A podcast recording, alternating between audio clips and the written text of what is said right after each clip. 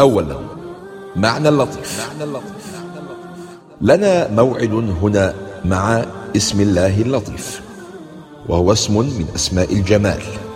جاء ذكره في القرآن في سبع مواضع وغالبا ما يقترن هذا الاسم باسم الله الخبير.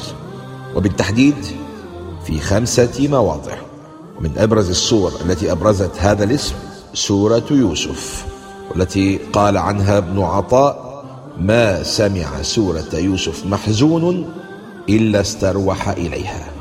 المعنى الأول العالم بدقائق الأمور.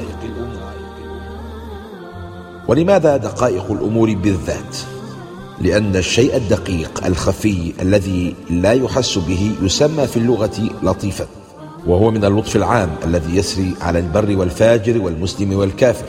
ولذا قال الله في سورة لقمان يا بني إنها إن تك مثقال حبة من خردل فتكن فتكن في صخرة أو في السماوات أو في الأرض يأت بها الله. إن الله لطيف خبير. وهذا العلم بالدقائق يشمل الأشياء المادية والمعنوية. فمثلا الأشياء المادية التي لا يراها الناس بالعين المجردة. الميكروبات مثلا الحيوانات المنوية التي يصل عددها إلى أربعين مليون حيوان منوي في الدفقة الواحدة.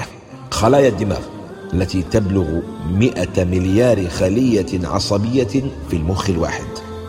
وطول الأوعية الدموية فيها يبلغ عشرين ألف ميل.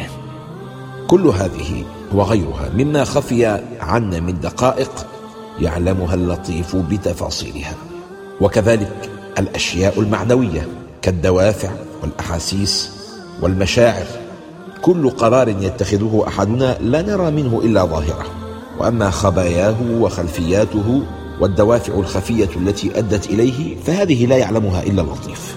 لكن لماذا يقترن دائما اسم اللطيف باسم الله الخبير؟ والجواب؟ لأن اللطف وهو العلم بدقائق الأمور لا يتأتى إلا بالخبرة وهذه الخبرة لا يصل إليها إلا الله وحده. وكلما زادت الخبرة كلما زاد العلم بما خفي. ولذا اقترن بها اللطف. قال الإمام الشوكاني إن الله لطيف لا تخفى عليه خافية. بل يصل علمه إلى كل خفي المعنى الثاني لطف وجود الله. الله عز وجل من لطفه أنك لا تحس بوجوده فلا تراه ولا تسمعه لكنك تستشعر وجوده. ومن لطفه أنه لا يشعرك بمراقبة الملائكة التي تسجل عليك الحسنات والسيئات بل ولا تشعر أن عليك ملائكة معقبات يحفظونك من بين يديك ومن خلفك وهم مكلفون بحراستك لكن في غاية اللطف فلا تشعر بوجودهم ولو جعلت عليك حراسة خاصة من البشر يلازمونك في كل تحركاتك وانتقالاتك لشعرت أنك أسير مقيد ولا ما أطقت هذا ولا احتملته. من لطفه كذلك أنك لا تسمع أنفاسك المترددة على مدار يومك ولا ضربات قلبك ولو سمعتها لما طاب لك عيش ولا قرت لك عين وهذا والله من خفي اللطف.